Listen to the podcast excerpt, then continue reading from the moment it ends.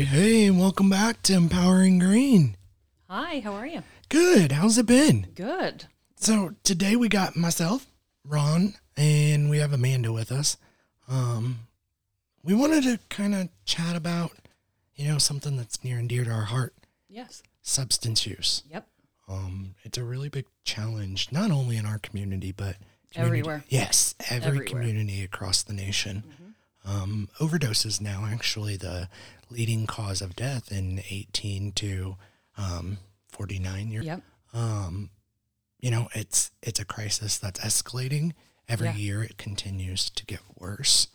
Um, and we just wanted to talk about that because, you know, it really can happen. It can happen to anybody. anybody Yes, it can. any, to anybody anywhere um you know so you know with you those that don't know Mhm. where you come from um yeah I, I just want to give our audience a kind of a background into you Okay, yeah. um you know like why do you do what you do oh, yeah, yeah. and like you know your roots Um, I came from a very loving home, um, supporting. In high school, you know, I did some partying. And then about my 20s, I got prescribed pain medication. And slowly it started to escalate. And, you know, I started buying them on the streets. And it became a huge problem. It about ruined my life. yeah, i feel like you see that a lot Well, know? yeah, because you know you become somebody that you're normally not. Right You know, it takes all your morals away. You sadly only focus on yourself because you're so sick.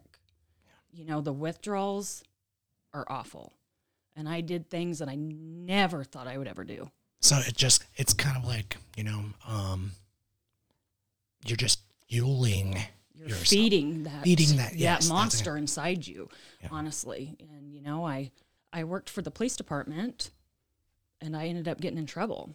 You know, due to my addiction. So, you know, what thinking back cuz I'm a person with lived experience too. Mm-hmm. You know, I've struggled with mental health issues my entire life. Right? Um substance use has ripped my family apart. Mm-hmm. um like can you tell those that are listening you know like what were the triggers along the road that kind of led was there i mean when you So- think back was there something that Oh, for sure. So, you know, I lost my dad in 04.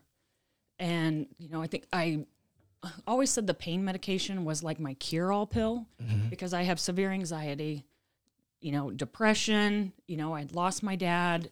It was like I have ADHD. So it was like it was taking care of everything at the time. You know, I was numbing all my pain until there was nothing left to numb anymore.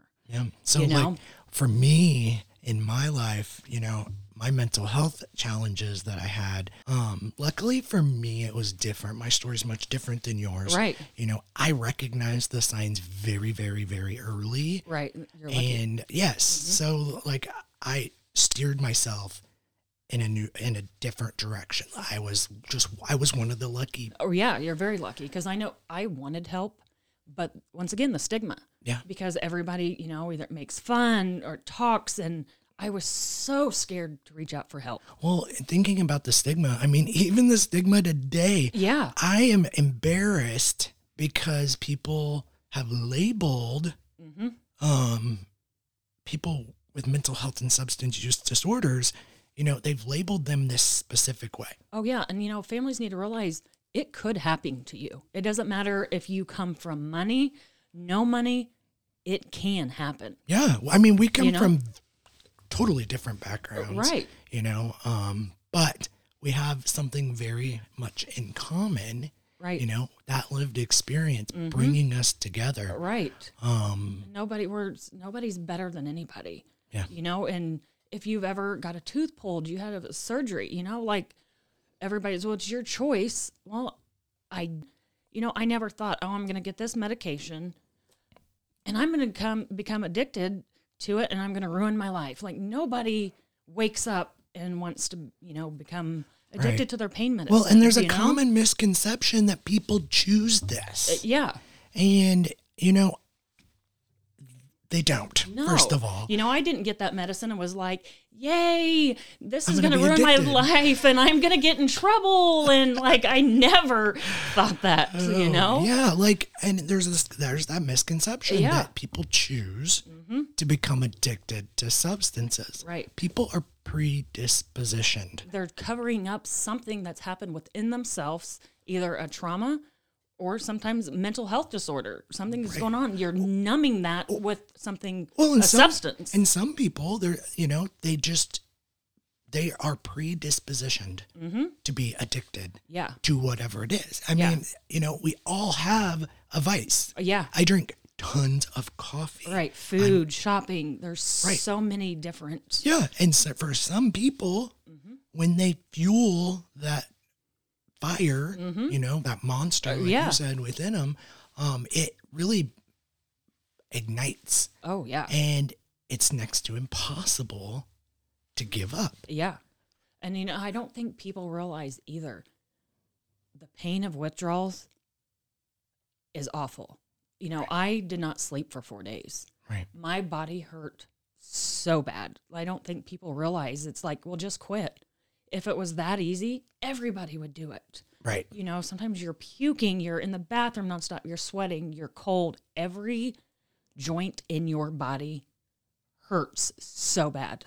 Yeah, Like when you have the flu, it's it's ten to fifteen times worse. I've that. seen it so many times in individuals trying to come, or they're entering recovery, you know, Mm-hmm. they're seeking recovery, they're just entering fresh new.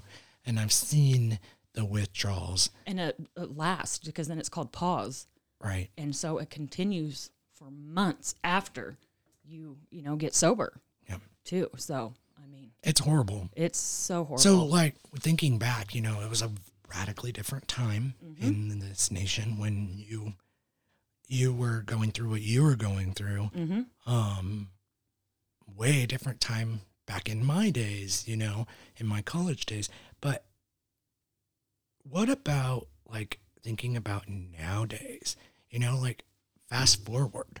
What would have happened if your story happened now. was happening now? Uh, there's so many more resources out there, and more people are speaking up on it, or you don't feel so alone.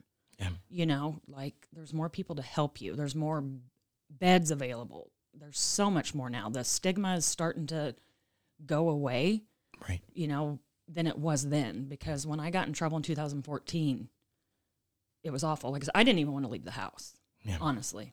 Yeah. Did not which mine was very very public and you live in a small town and you hear all the negative things people are saying too. Right. So then that makes it even harder It to does. ask for help because you're ashamed and you know you just hope nobody else ever has to go through that. agreed. So that's why I'm doing this job. I never want anybody to feel that pain that I did. You know, absolutely you know, so that's why I'm doing what I'm doing. and you have passion for it Yes, I it absolutely love it. everything that you do you know it speaks volumes Yeah. to you know where you were Yep. how far you've come hmm and the direction you want to go but you don't want to go there alone Every day, I'm so happy that I have the opportunity to do this because it's been my dream forever. Yeah. You know, you're really good at it thank you. you're I amazing love it. and you're an amazing asset to the department Thank you.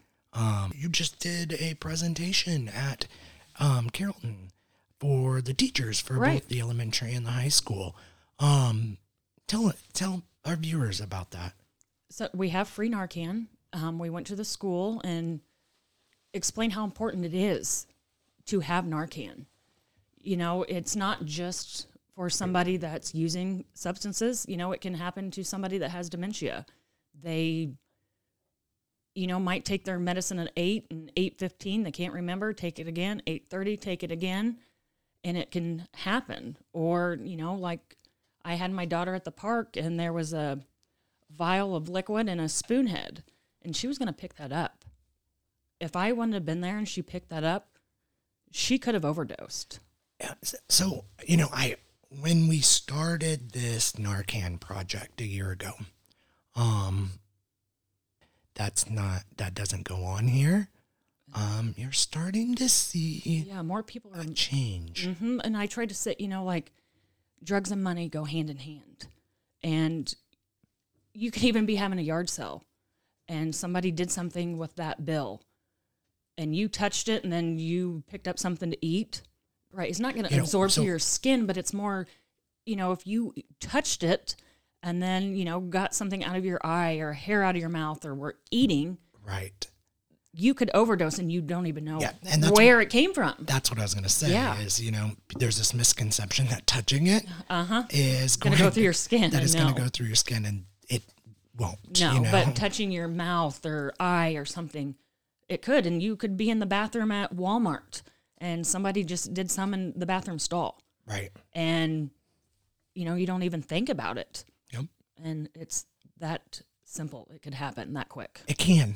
You know, it can. It's Mm-hmm. and it happened. has happened. Uh, yes. So community needs Narcan. yeah. We need to put these tools on the streets.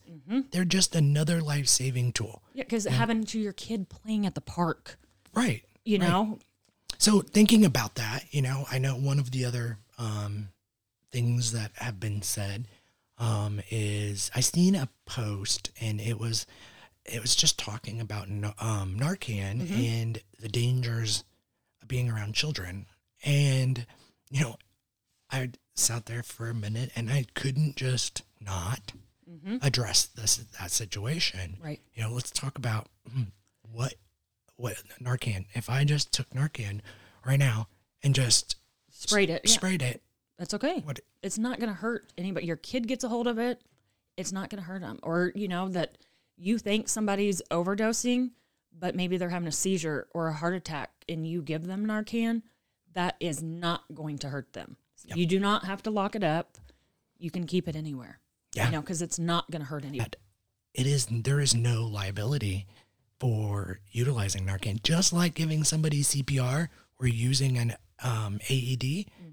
Narcan is just another life saving tool. Yes. So it's very important to get it in the hands of the people so that it's there if you ever need it. and we Hopefully have it don't. for free too. So if any of you need it, reach out to us. It is free and, we, can get it to you. free. Yep. Yeah, absolutely. You know, last year we distributed 680 somewhere around there, Mm-hmm. 600 some odd kits around Scott and Greene County. Mm-hmm. That work's not done. We are going to continue getting it out there, getting Yes. it where it needs to be. If you're interested in getting Narcan, give us a call at 217 942 6961, option number six. We'd be more than happy to even bring it to you Yes, definitely. just so that we can have it everywhere because Yeah. it can and it does happen everywhere. yes, it does. And you just, you never know. It's better to be safe than sorry.